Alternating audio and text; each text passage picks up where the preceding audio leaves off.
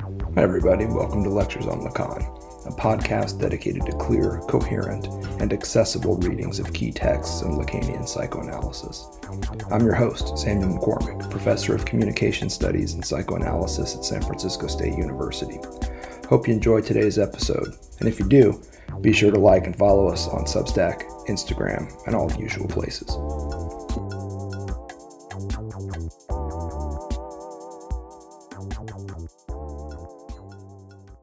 Let's see if we can pick up the thread here at the end of Seminar 16, the same thread that I think is woven so nicely into chapter 24.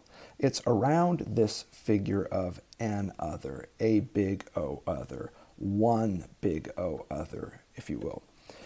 You heard Lacan say in chapter 24 that until set theory came along, it was really easy to confuse a big other for the big other. In other words, to believe that the big other exists and to accordingly draw it looking something like this a 1 encompassed by a circle. However, when set theory comes along, it's impossible to logically maintain this illusion because the difference between the set represented by the circle and its single element represented by the one is itself an element to be counted. This is the logic to hold in mind as you're reading these final chapters in Seminar 16. We often use objet a to designate this differential relation. Here, at the end of 16, Lacan is using the set theoretical term of an empty set which looks like this character here again. Exactly, in other words, what the circle would be like without the one in it. And that's pretty damn relevant here. The empty set looks a lot like the circle without the one in it. It's an empty set. Notice how Lacan puts this a few chapters earlier in chapter 23. Suppose the set is made up of element 1 and the set which has element 1 as its only element. That's what I'm drawing here. Here is a set with two distinct elements, since one cannot in any way confuse an element with the set which includes only this element as an element of this set. That's the important part here. This element 1 is not the same as the set that encompasses it. And the difference between those two is itself a third element to be counted, which gives us basically three elements. There's the circle that encompasses the 1, there's the 1 encompassed by the circle, and then there's the difference between the circle and the 1, the difference between the container and the thing contained here represented by the set theoretical term for an empty set. This third element is itself an element in the set that would otherwise look like this. It exists, in other words, as a subset. The empty set exists in every set as a subset it's always already included in this naive, basic understanding of a set, of a big O other. It's included as what Lacan calls, from Seminar 14 forward, an additional one. A one too many is how he also referred to it in Seminar 14. The designator for this additional one that is always already included in every single set is this O with a slash through it, the symbol of the empty set.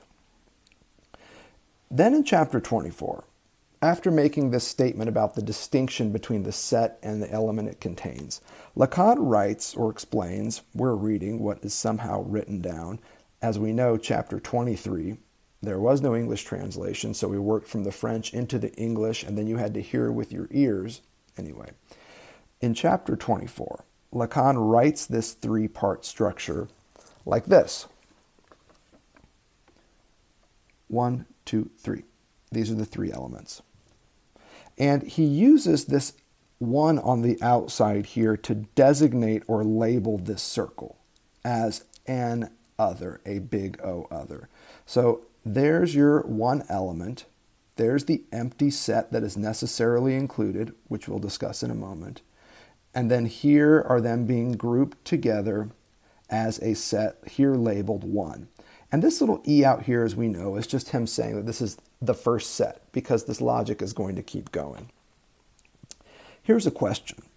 And I think it's good to end this lecture series with questions because, in fact, that's precisely what Lacan leaves us with. Is this symbol for the empty set equivalent to the symbol that we know as little a? In a sense, yes. Because it's a signifier of a relationality at the level of difference.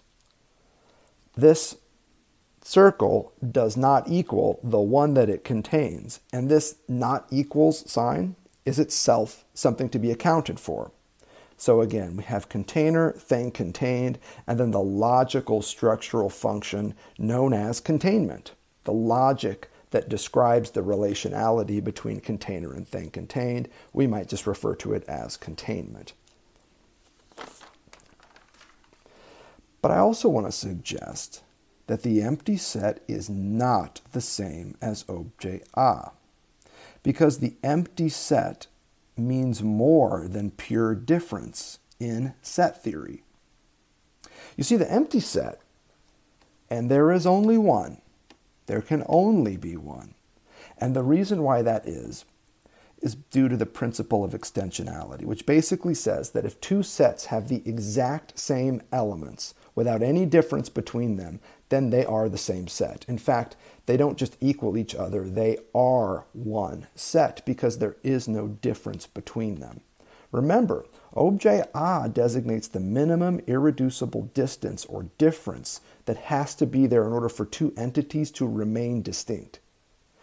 The empty set is only ever one because there is no minimum irreducible distance between that set and another set that also would have no elements. They aren't just equal to each other, they are the same, one and the same. All empty sets have exactly the same elements, which is no elements, so there can only be one. And that's why in set theory, we don't talk about an empty set. There is only the empty set. And this is a great clue to what Lacan is doing with the title of Seminar 16. The title could have read, From the Big O Other to a or one big O other to the little o other. Now, it's really easy to explain the transition from, from the big O other to a big O other. This is the transition that we have made effectively over the past couple of seminars from the fact that the big other doesn't exist except as a virtual operational logic, and the fact that avatars of the big other nevertheless do exist as S2s, as cops, as robbers, as lawyers, as judges, and so on and so forth, as parents, right? How about this other shift from one big O other to the little o other? The clue comes to us in the fact that there can only be one empty set. In a real sense, the little o other in Lacan's title could be replaced with the empty set. Let's see how far we can take this insight. The empty set, as you heard me say, can only be one. It contains no elements. Notice how this lines up with objet A. If objet A is an enigmatic object, more of an opening or dispersion than an object, really, or at least an ensemble of objects as open and openings, as we've been discussing it in this series. If that's what we know about objet A, I would suggest that the empty set is also an enigmatic set. Yes, it's a set, but it's different from all the other sets.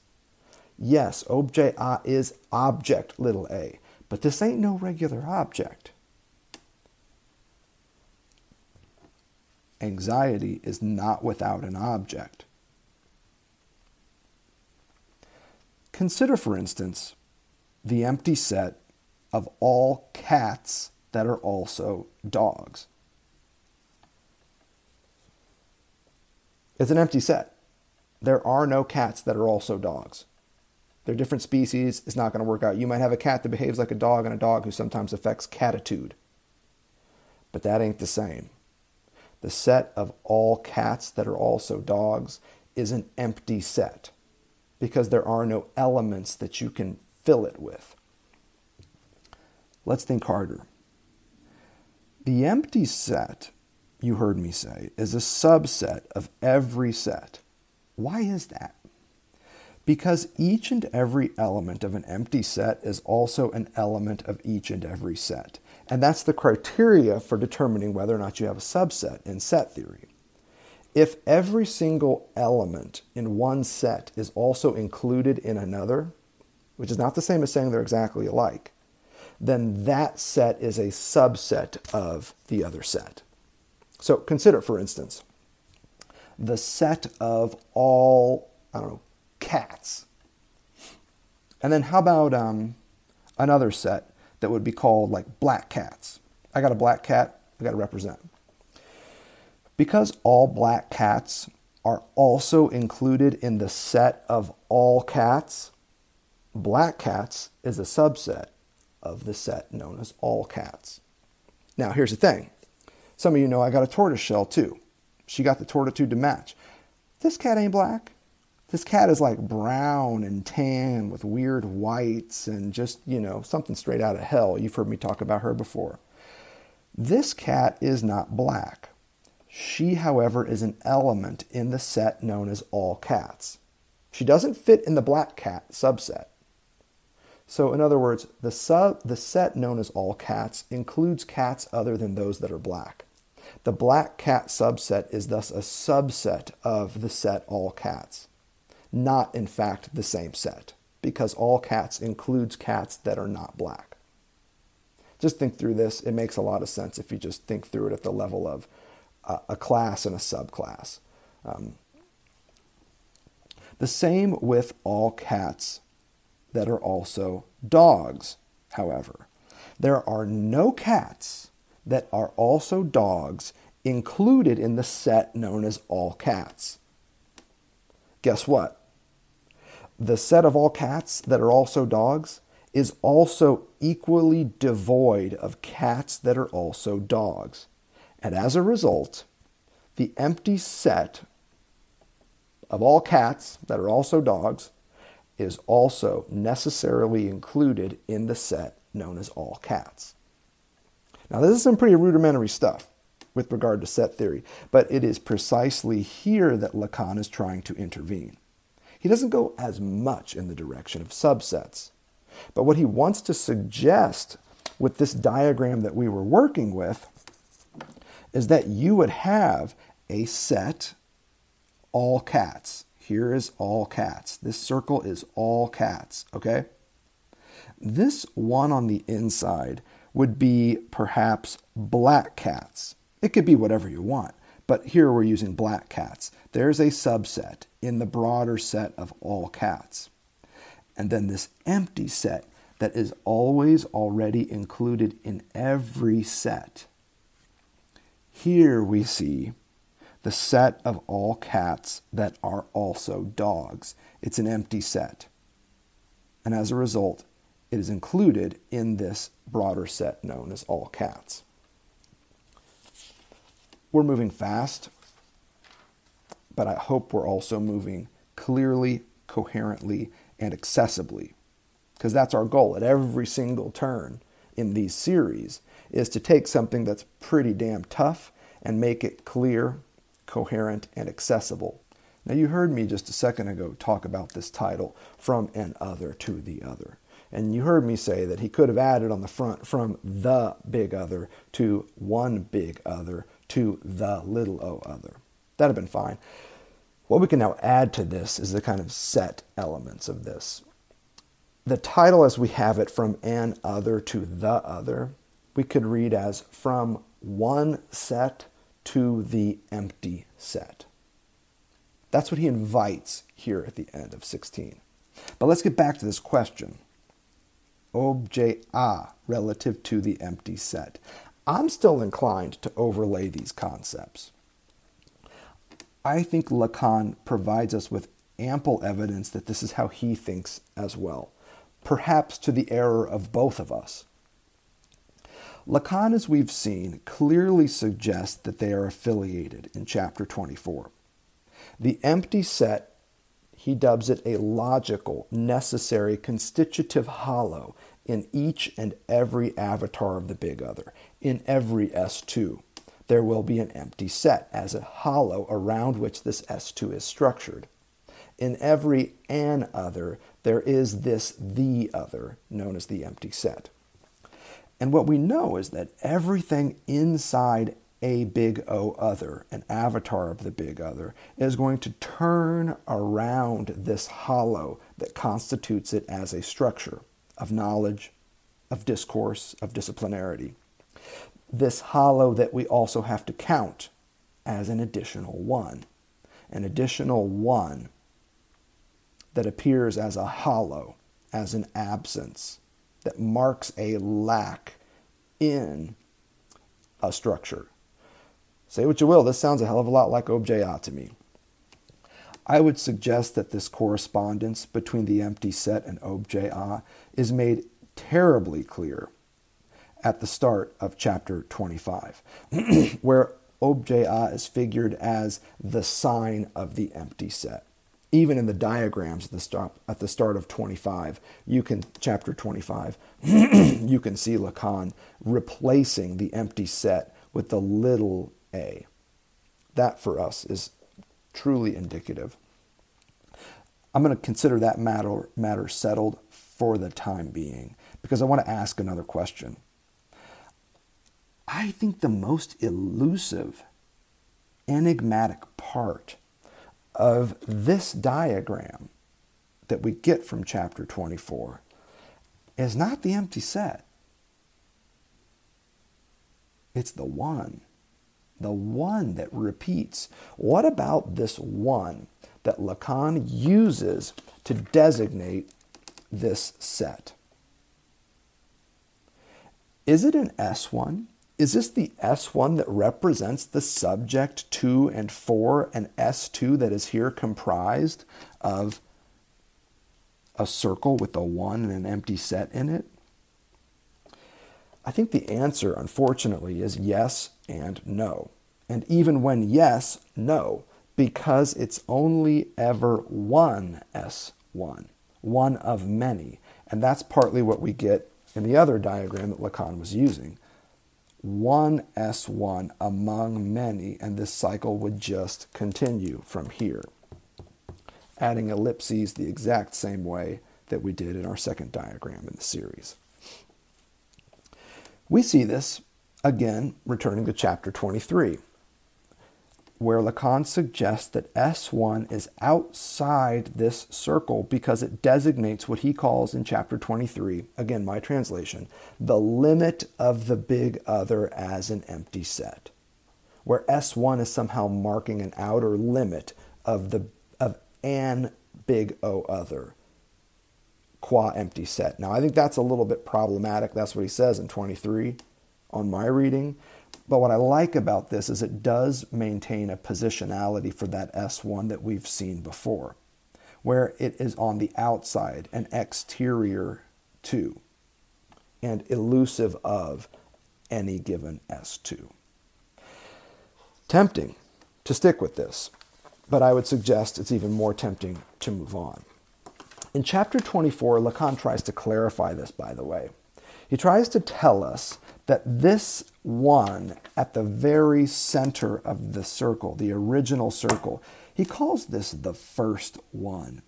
The first one that marks the founding of the other, of an other, which is all that's ever existed. But this is somehow primordial. It's a primordial one.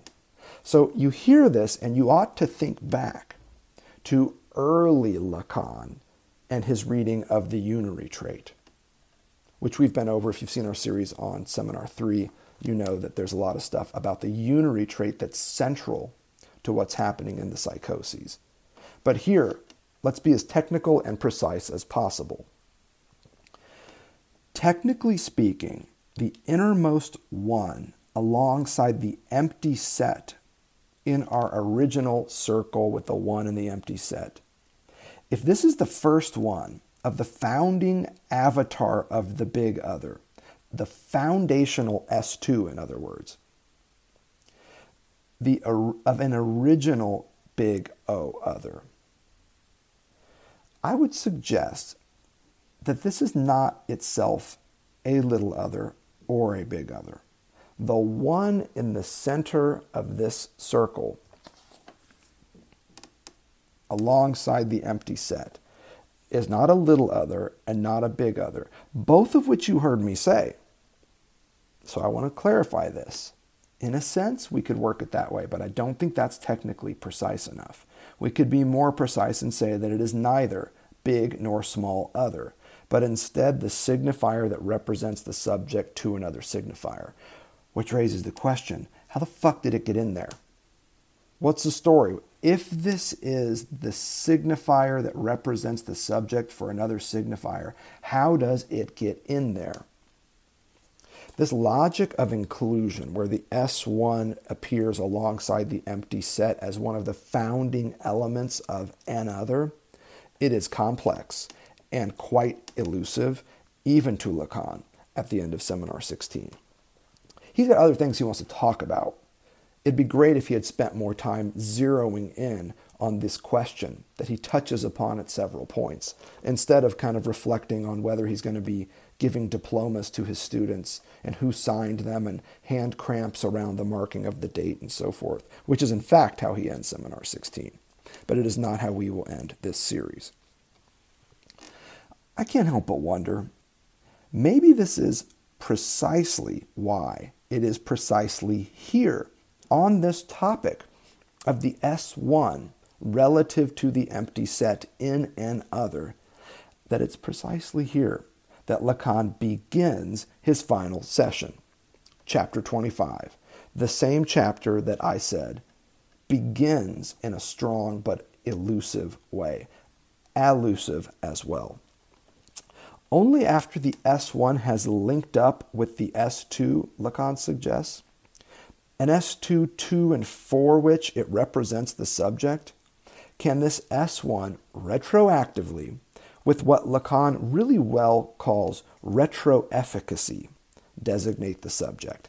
And that's the key part. That's how he works this logic of inclusion. Yes, that's the S1 that designates a subject for another signifier, but it's only after it has done its designatory work relative to that other signifier that it can do its referential representational work of representing a subject. Notice how Lacan puts this in chapter 25. Here, he says, is this schema. Second paragraph. And again, this is the schema where you can see him replacing the empty set with objet a. It's right there in the margins. This schema emerges from the logical definition that I gave at our second last meeting of the big O other as empty set and of its indispensable absorption of a unary trait. So here we are back to that image of a Trojan horse that absorbs, absorbs, and absorbs signifiers but never disgorges itself, instead, just getting bigger and bigger and bigger. Here is the iterative second diagram that we developed in this series.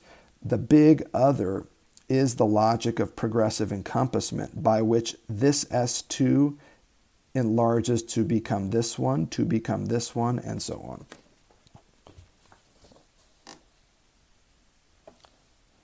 As an empty set and of an indispensable absorption of a unary trait. So, what Lacan is here suggesting is that the first signifier swallowed whole by the Trojan horse is a unary trait. This, he says, is the one on the right, the one in the circle, in other words, in order that the subject may be able to be represented there for this unary trait under the species of a signifier. Yes, under the species of a signifier, but the important part is represented there in the field of an other, in the field of a knowledge, of a discourse, of a discipline. It is there in the field of S2 that the S1 does its work of representing the subject. Clear? Now check it out. Where the fuck, addition on my part of the fuck, does the signifier that represents the subject for another signifier come from? We know where it's headed. It's going towards S2. It's going to an other. Where does it come from? From nowhere. Because it only appears at that this place in virtue of the retro efficacy, there's that word, of repetition. It is because the unary trait aims at the repetition of an enjoyment that another unary trait arises subsequently, nachträglich, as Freud puts it. So here is that term, once again, repetition. A repetition that for Lacan is not a repetition forward in time, but instead a repetition backward, where the repetition retroactively designates an earlier moment, entity, or event as an origin it's important to notice this difference. You've heard me say it before.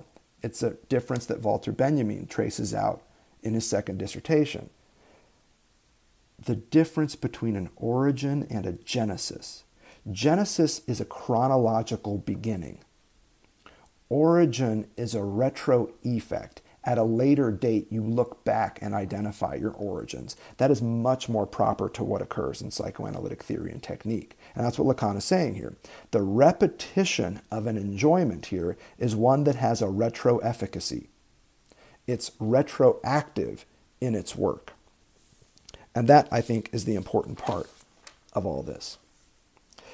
It's, in fact, the very same logic that we've seen from the start of Seminar 16 if you just hold on a second to the retroactive part and just focus strictly first on the foremost connection, the connection between the S1 and the S2, you'll see that we are exactly where we've always been. First and foremost, before any sort of a retroactive designation of a subject, there is a link to be established between one signifier and another no signifier can signify on its own, which would be the same as signifying itself, which is also impossible. It's only in differential relation with at least one other signifier that any given S1, any given signifier, can carry meaning. We've been over this a million times. We don't need to say it too many more, and in fact, we won't because we're at the very end of this series. But the first and foremost foundation for this repetitive circuit that we're about to discuss. Don't forget, it's basically Lacan's statement about how language works. Signifiers operating in differential relation to each other. If you ask me what the fuck a cat is, and I tell you a cat is what the fuck a cat is, that doesn't help. But if you ask me what a cat is, and I tell you it's a pet, suddenly we're speaking volumes. The same is true of each and every S1 in differential relation to another signifier. Only by entering the field of another does that S1 begin to take on meaning in relation to the other signifiers in that set. And one of the effects of the meaning it takes on is retroactive. It is a retro effect that involves designating a subject, representing a subject. So, yes, the subject is what represents, I'm sorry, the signifier is what represents a subject to another signifier. But if you want to start scrambling that, it's that the signifier represents to and with another signifier, and in so doing is able to represent a subject. So there's first the establishment of a differential relation between signifiers, between an S1 and an S2, and only then can that S1, as a second move, a repetitive move, a re signaling move, come to represent, to represent a subject. That's not even the most important part in all this, though. The second move here, this repetitive retro efficacy, whereby the S1, by being linked to an S2, can designate a subject retroactively. Lacan says that what is repeated here is fundamentally an enjoyment. You just heard him say it here. It's the repetition of an enjoyment. Notice where this goes from here. A few more lines down. The unary trait arises in a deferred way, in the place, therefore, of S1, of the signifier, insofar as it represents a subject for another signifier. So far, we are right on point with this issue of retroefficacy. On this, I say, everything that is going to arise from this repetition that is repeated by the introduction of the inform of objet a, here the sign of the empty set, is first of all this inform itself. This is objet a. We'll come to that in a second. I read this though just to remind you that here in chapter 25, at the end of seminar 16, Lacan is saying this objet a that is a sign of the empty set. Now, whether you want to say that they are interchangeable is another question, but the link is clearly there for Lacan. Worth noting. The stuff about enjoyment, though, is what really trips one's trigger. And it starts when he anticipates people responding to this mathematicization of objet a. So then you're giving purely formal definitions of objet a? He anticipates people saying no, because all of this is only produced from the fact that at the place of the one on the left of S1, there is what there is, namely, here it is, this enigmatic enjoyment, attested to by the fact that we know nothing about it except the following that I am going to reproduce at every stage where it is distinguished. Nothing is known about it except the fact that it wants another enjoyment. This is true everywhere. This could have been the greatest chapter in all of Seminar 16 if Lacan had just stopped there and made that the third and final paragraph in the final chapter of Seminar 16. Really terrific stuff. It would have been even better if he had spent the other 10 or 15 pages of this remaining chapter just unfolding that insight about this enigmatic enjoyment reproduced at every stage and the fact that we know nothing about it except that it wants another enjoyment. How are we to understand all this? Assuming that I'm right and that Lacan gives us zero help with the topic from here on out in the final chapter. All we know for sure at this point, at the end of Seminar 16, without reading forward into some of Lacan's other work, namely Seminar 17, which is almost certainly where we're headed next, and almost certainly where we're going to get insight into this question of enjoyment around repetition. All we know for sure right now, though, at the end of Seminar 16 is this the indefinitely repeating structure that emerges from these S1s that keep popping out. And what Lacan is saying here, retroactively, to the extent that one might even draw an arrow from each S2 to the barred subject. And this might be the final addition to our diagrammatic work.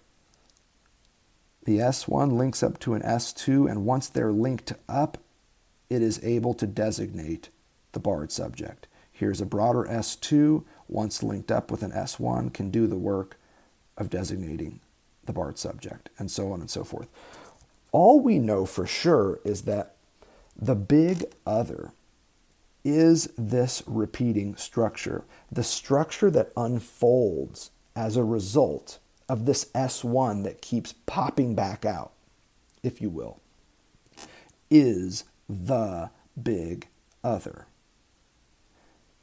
Which brings us back to the question of objet a. What the fuck is this thing? Object little a in all of this, you've heard me say, and this is strictly following Lacan's own thought, is the irreducible void, as real as real gets, into which the big O other, as an operation, pushes. I believe that was the verb we used pushes. Maybe something better here would be expands, much like the universe expands. But into what exactly? Into what does the universe expand? Truth be told, though, I don't like this expansion bit either. Even expands falls short and fails to capture what I think Lacan is after here. As we've seen, object little a is also, more precisely, the hollow in each and every one instantiation and big O other right? We're not talking about the big O other. We're talking about all the big others out there. All the avatars have in themselves a hollow, a constitutive void at their core. And this is the same hollow that repeats in each iteration of the big other's logic. Isn't that precisely what we see in this diagram? The empty set included here is the empty set that's included here, is the empty set that, as the ones and circles keep popping out, is still there. And we know, mathematically speaking, that there is only one. There is only one empty set. And yet we hear Lacan saying that the empty set in each iteration of this structure is different from its predecessor. What do we make of all this? Here's what I would suggest, also in keeping with what we've learned in this seminar. The repetition in question here is a repetition with a difference. The empty set at the core of the first and other is not the same as the empty set at the core of the next another in this progressively encompassing sequence. We've heard Lacan say this. How does this figure again? With the tension we know in set theory, which says there is only one empty set. There can only be one empty set because the empty set doesn't contain any elements. And so any other empty set that has no elements technically has the exact same elements as the other empty set. And as a result, they're the same. In other words, the empty set of all cats that are also dogs is exactly the same as the empty set of all dogs that are also cats. Both of those sets have no elements in them, and as a result, they are exactly the same without difference, which doesn't mean they equal each other, it means there is only one. That's why, again, there is no an empty set. It is only always a the empty set. How are we to reconcile this with Lacan's claim, which I still believe is quite right, for reasons we're about to discuss. His claim that the empty set changes, that it's different with each iteration of the other's logic at the level of its repetitive, encompassing avatars. Here's what I think the difference is here that we're adding to repetition it's the element of time, an existential element an element that brings to light the second part of Kierkegaard's famous axiom that life must be lived forward, but it can only be understood backward. The retro efficacy that we've been talking about captures the way that meaning is assigned retroactively. Life can only be understood backward. When we add the element of time, life being lived forward, we can start to account for the difference. And if you recall, one of the ways that we worked the basic topology that became our third diagram was to label that diachronic arrow time, but also difference, and to label the retroactive arrow meaning, but also repetition. And if you need to see what this looks like again at the end of our time together, we can draw it very simply as follows.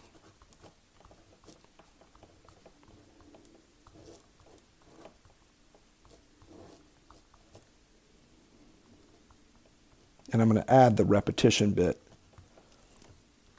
and the difference bit too, so we can see just exactly where they fit. This will strike you as familiar because you have all seen this before. Here it is. The diachronic arrow is that of difference, and the retroactive arrow is that of repetition. I draw this just to confirm that we are still squarely in the operational logics that we've been in this entire seminar. The element, in other words, that makes the empty set in this circle different from the empty set in this circle is time. That is the figure of difference here. Object little a as a temporally torqued empty set. And that's how I would define it here at the end of seminar 16. The difference between the empty set and objet A is that objet A is, has a temporal torque to it. And it's what allows us to mark these differences between empty sets in each iteration of the same topological structure. It allows us to mark these differences, and this is precisely what Lacan means, I believe, when he says the agency of object little a as such in chapter 24. The agency that he's referring to is the capacity of objet A to designate these temporal differences, a temporal slip, if you will, between each empty set as it recurs with a difference in the iterative structural logic known as the big other. Yes, I hear you. Little a can be used to designate lost objects and found openings and the space in between them. You've heard all that as well. And we've seen this play out pretty readily in the developing theories of the drives that we've been working out from Lacan's own thought. But here's what I would suggest. Of those three functions of objet as lost object, found opening, and distance between the two, I would suggest that that third function, objet A's ability to designate the minimum irreducible gap furrow or hollow between a lost object and a found opening, I'm going to go on a limb and say that that is, in fact, its primary function. It is primary there as the designator of a gap between lost objects and found openings. It can designate those as well, and it sure as hell does. Like Lacan, I'm tempted to see little a as an empty set, but I want to add that it's a temporally torqued empty set. And atop that, I want to suggest this. Little a, I would suggest, is not exactly the empty set. Instead, hear me now, it's a measure of the difference, however slight, between each iteration of the empty set in each progressively more encompassing avatar of the big other. A logic of progressive encompassment that unfolds in time. This is the main point. And not just in time, that shit unfolds over time as an enfoldment of time. And let me tell you, if you are thinking about time in a chronological sense, when you hear me use that word, I will just add this then. It is something that also unfolds against time, against the notion of chronos. What we have here, in short, is structural repetition with a temporal difference. That's what we see unfolding in this diagram. We see a structural repetition allowing for a series of temporal differentials. And at the risk of putting too much emphasis on this, and maybe even worse, too little, too late of an emphasis on this point. I want to conclude with a mythology of sorts. A mythology that I think is thoroughly Lacanian, risky as hell, and is probably going to result, if I'm lucky, in some hate mail, you know, of the intellectual kind. Sir, I just want to question your final mythology that you offer here. All right. In the beginning was the Word. Or as Lacan often describes it, the notch, the etch, the groove, the furrow in the antler, the stone, the soil, the earth. Each of which functioned as a single stroke. In short, a one. Here is the UN, the non in the unary trait, the one that we've discussed in previous series. Here is the UN that functions as, yes, the number one, but more primordially as the slash, the furrow, the groove, represented by this vertical line that we usually understand as the number one. You know, of course, when we don't understand it as a vertical pronoun, designator of our quote selves. But that's not what we're after here. Because in the beginning was the Word, and the question then becomes what of the world into which it cuts? The word retroactively, with what we have just called retroefficacy, it designated the world before its arrival, not just as Lacan describes it in the 50s, namely as a here and now of the all in the process of becoming. No, the word retroactively designates the world before its arrival as a wordless world, no longer, and yet one that will ever remain as such, as a no longer, in lost, subtracted relation to this new world in the shape of an ever present inform of loss. Think to this coinage in Seminar 16, this inform that Lacan is making. Again, not enough of, but sufficient for us to gather what he's doing with objet a as a hollow, an inform of loss. Here, I would suggest, is our empty set. Here is our objet a a figure of lost, gained anew each day. More than an object forever lost to oblivion. And I think that's the key point here.